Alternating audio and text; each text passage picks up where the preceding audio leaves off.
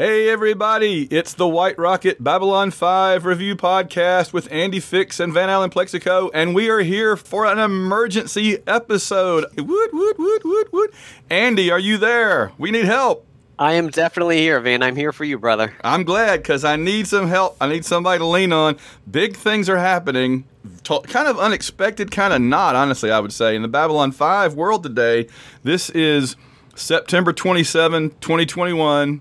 It's a Monday afternoon, and all of a sudden around noon, everybody starts bombarding me with messages, texts, all kinds of stuff, tweets. What is going on, Andy? Uh, it seems like uh, JMS is being is involved in a hard reboot of the Babylon Five franchise. Now, Good Lord. what that means, yeah, what the specifics are, it, it, the articles that I have read do not go into any detail. Yeah, to quote Londo Mollari, that remains to be seen.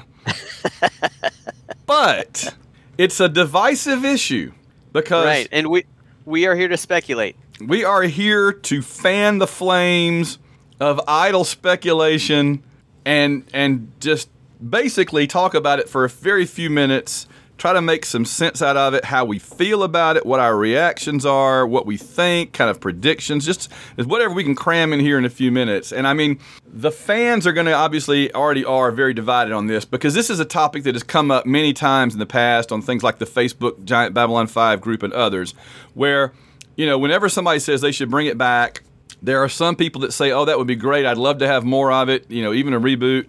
And there are a lot of people that are like, oh no, it would ruin everything. Just leave it alone. It would be the worst thing ever.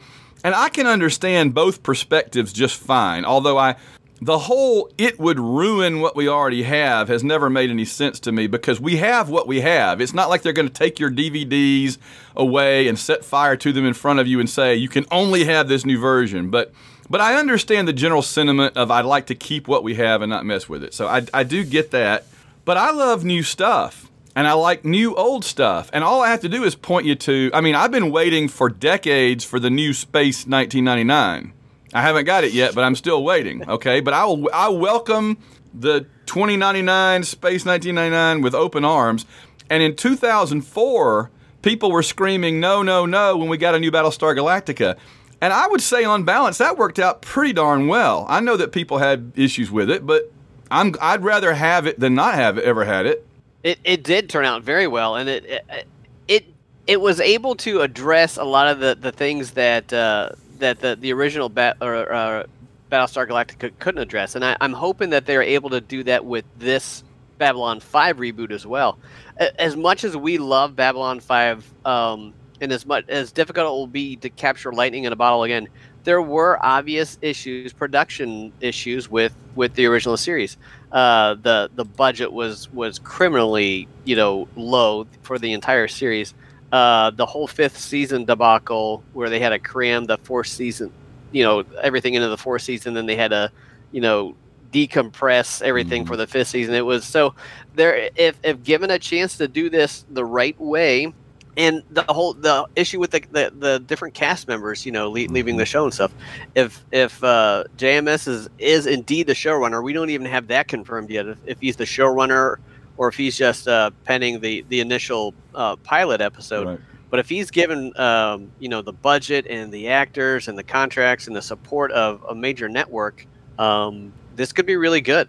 And to those fans who who are saying this is going to ruin the original Babylon 5, this will drive more fans to the original Babylon 5. So, if anything, this is going to, you know, uh, uh, make make that even more beloved than before. And honestly, it's probably not mainly aimed at us anyway. This is to get right. new young people that have maybe even never heard of Babylon 5. Right. Yeah, Babylon 5 is 30 years old. So there there are young adults these days that the prime viewing audience for these these networks who have never even heard of it. They weren't mm-hmm. even born when it when it was on the air. So and they're hungry for, you know, science fiction. Science fiction is all the rage these days, and this is a tried and true science fiction franchise that can be rebooted for a whole new generation of fans and I'm excited about that. Well, let's first tell people where we're getting this from. I think is this is not like off of some clickbait website, which is where we usually see these kinds of things, the Hollywood Reporter is about as reliable as you're going to find, right, of this kind of a thing. And when they say it, usually it's as gospel as it's going to be. And, And what JMS has JMS has said on his Facebook page that everything is legit. Yeah, yeah. So what we know, quote unquote, know is it's CW, the CW channel, which some people obviously have issues with. We can talk about that. Uh, it's a from the ground up reboot of the original. Straczynski will pen the script for a potential new version of the drama. I'm assuming that means the pilot. We don't know if it means he's going to write every episode again like he did almost did before. It also says the new take revolves around John Sheridan, um, which is kind of what the show did once they switched, you know, leads after season one. And um, I mean that's and it's from Warner Brothers. Oh, Straczynski will executive produce via Studio JMS. Ooh, that's news. And um, let's see, doodle doodle doodle. A lot of background stuff here. That's pretty much uh, still old stuff. Still old stuff. It would provide another key franchise revival for the CW and Warner's at a time when well known intellectual properties have become increasingly important as networks and streamers alike look to break through a cluttered landscape. So, yeah, JMS would executive produce. I don't know if he would write the whole thing or what, but let me kind of tell you what I imagine this as. I kind of see it looking more like The Expanse and less like a 1990s you know, action sci-fi show like a Star Trek: The Next Generation or something like that. I imagine it being like minimalist or like the Foundation. You know what I mean? Very minimalist, but with incredible special effects. Um, that's kind of the current trend. If you can visualize how the Expanse looks, there's it's minimal music.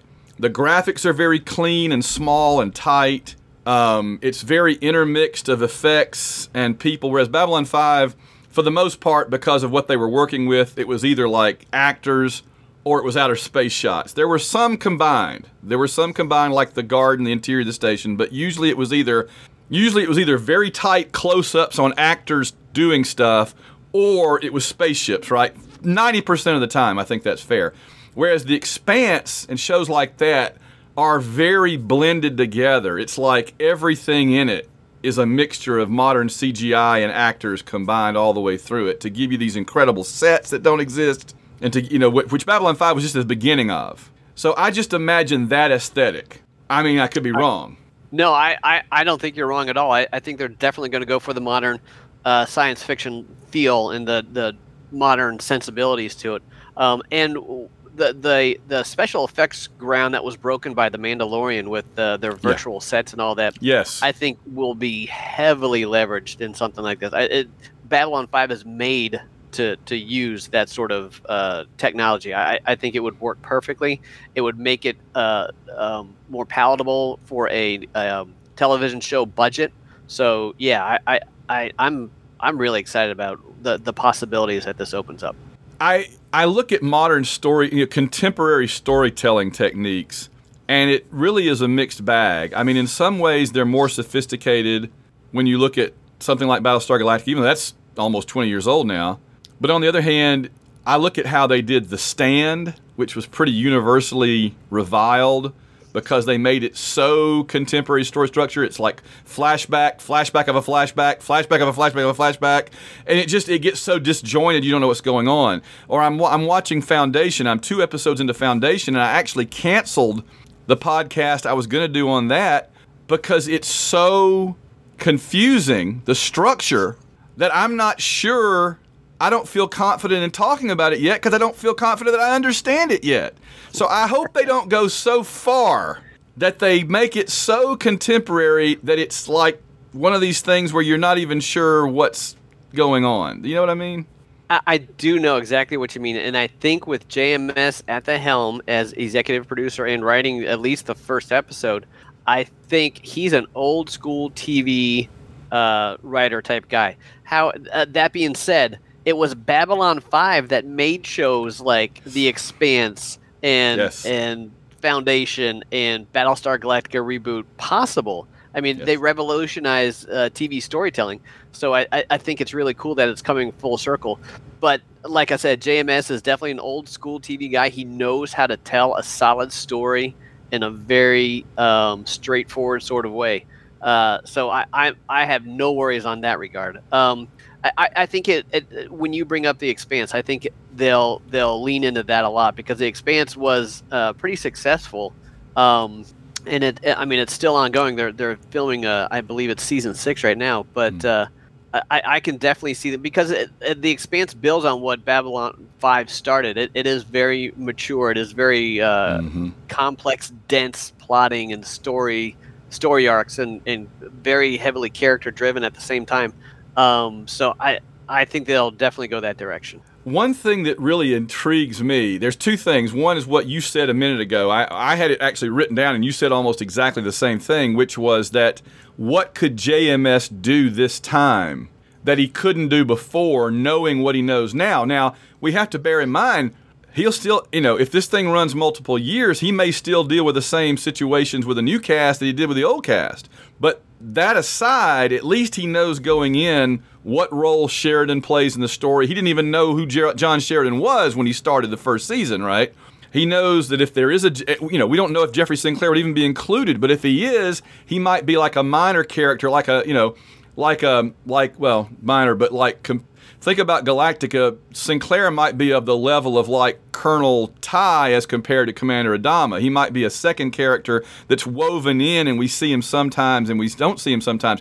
We could start season one, Andy, with with with with John Sheridan on the Agamemnon the whole season, and we could actually. Be- how amazing would that be? that would be super cool. I, I that that like I said, that opens up so many possibilities. I mean, Yeah. it- who who knows where he's going to go with this? But uh, yeah, and a, a lot of people are complaining. Oh, it's on the CW. Oh no, there's going to be a bunch of teeny bopper love story stuff. Being on the CW is a huge boon because they can do long term uh, contracts with with stars. They will have a, a much larger budget than than they had on the the PTEN network um, they'll have. Uh, it, I, I I think network television is is great news for this TV series. It's even better news than if it were streaming on on HBO Max or something like this. Simply because this is, I mean, network TV is still the big time as far as television series go. So true. I mean, we we could we could see you know 22 season or 22 episode seasons um, instead of like The Expanse, which gets six to eight episodes, or anything on the streaming which gets six to eight episodes. I mean, we we could. Uh, this could be really, really big. We could get a hundred. I mean, if he's doing another five-year arc, we could get another hundred episodes of Babylon Five out of this. I, I think CW is, is a great place for this to be.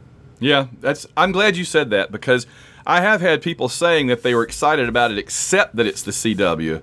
I don't really know a lot about the CW other than doesn't doesn't it have like the DC superhero shows?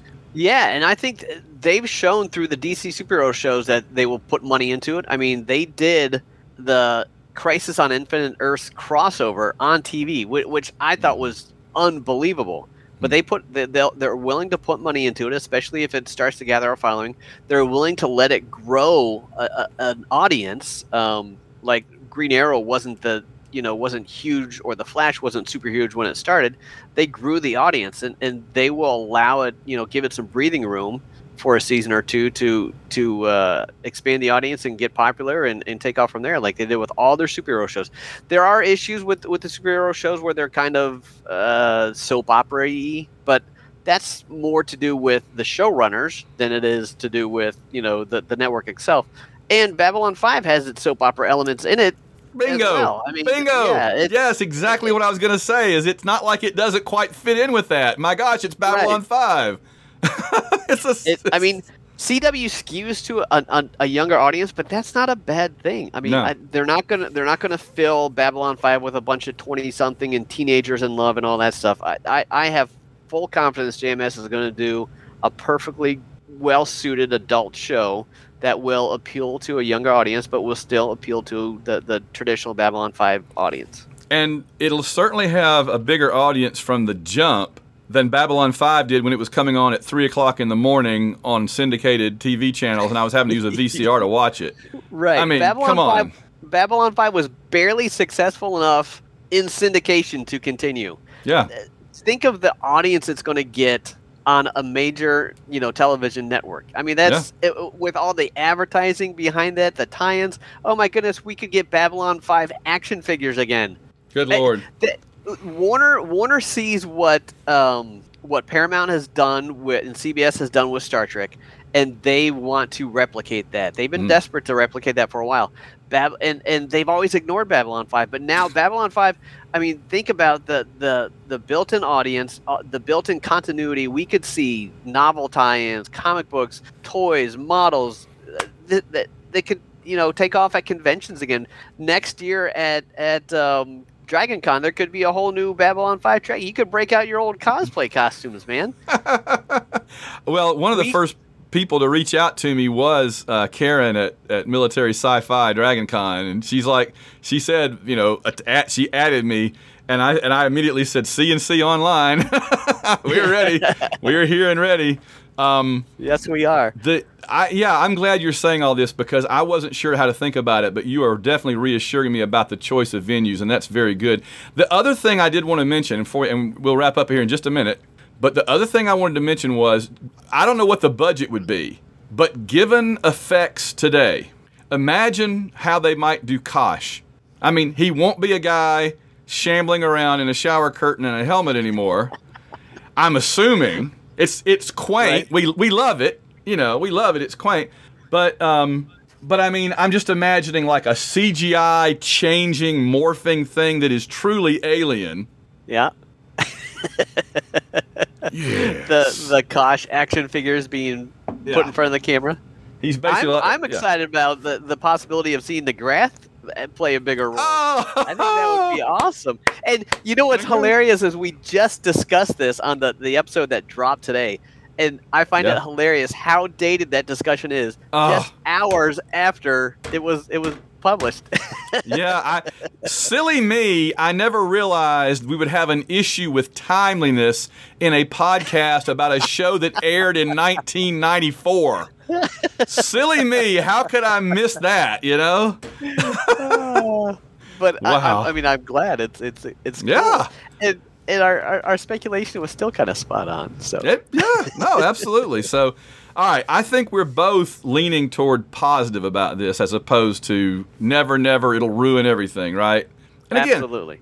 I don't want to be. I'm not trying to be con- uh, condemning of those folks. I understand they love something, they want to protect it, they're protective of it. I get you, people. I really do. I just my natural instinct is toward wanting more of something I love, and if it turns out that it's not good, I'll ignore it or not watch it, not talk about it. Right. Right? And, and to those people, I agree with you. Though I, I'm not condemning those people at all either. They love their show, but think how cool it would be to have Babylon Five on the level of Star Trek or Star Wars. Yeah. How, Yeah. I mean, how, how cool would that be? And, Yeah. and, and just just the the cultural footprint. You know, I, I think that would be that would be awesome. It would. And on a scale of zero, meaning it'll never, never, never, ever happen, and 100, meaning it's guaranteed it would happen, if this show does come to fruition, what is the likelihood, zero to 100, that we might get any more Crusade? Uh, probably ten. Yeah. I was going to say it's single digits, but I can dream. A man can dream, right? I could dream that Right, this is a. I Oh. I think we'll see Legends of the Rangers before we see more Oh, Crusade. God, don't even. Dang it. Dang it, Andy. Well, you if son of a. show has a if if this show is popular enough and gets a spin-off kind of like the DC stuff got all those superheroes spun off the the Legends of the Rangers at least the concept would be a cool spin-off concept depending on where they go with the story We're going to have an interesting conversation about that show when the time comes. Fortunately, it's still like a, a year and a half, two years into our future, so it'll be a while before we get to it. Wouldn't I wonder? This is one thing I immediately thought of when I said we need to do this podcast this afternoon. How far will we be into the Babylon Five review when the new show starts? Because we we may have to do both. We may have to intercut them back and forth or something. right I I, I think it pr- it's way too soon to be next season I think we'll see it 2023 at the Yeah. earliest Yeah. but At the we, we would just we might be wrapping up the the run of the the original series by then Yeah. Hmm. Well, if they announce a date for the show to start, then I guess we'll have to do some mathematics.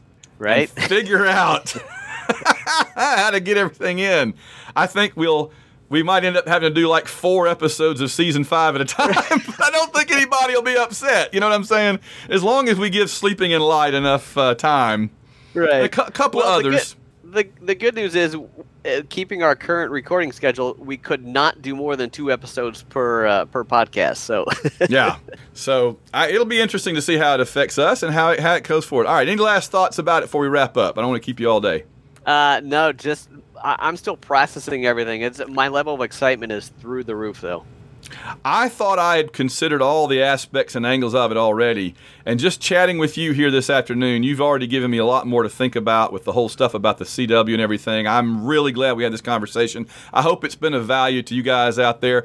Uh, Andy, I will talk to you again soon. We have uh, two more episodes coming up. In fact, for those of you who haven't been listening regularly, our next episode we will be recording on a, on t- a week from tomorrow.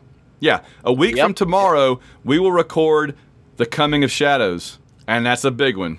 That's a That's big a one. huge one. Yeah, so don't forget to tune in for that. Uh, we'll record it a week from Tuesday. Patrons get to hear it immediately as soon as I get the get it out of the editing machine. Um, listeners that go to the pod to the Podbean or to the um, the Spotify or Apple or whatever, you will get it the following Monday morning, first thing. All right, we're gonna get on out of here, Andy. But uh, man, we got something to think about, something to look forward to, don't we? Yes, we certainly do, sir. All right, well, I'll talk to you soon. All right, take care.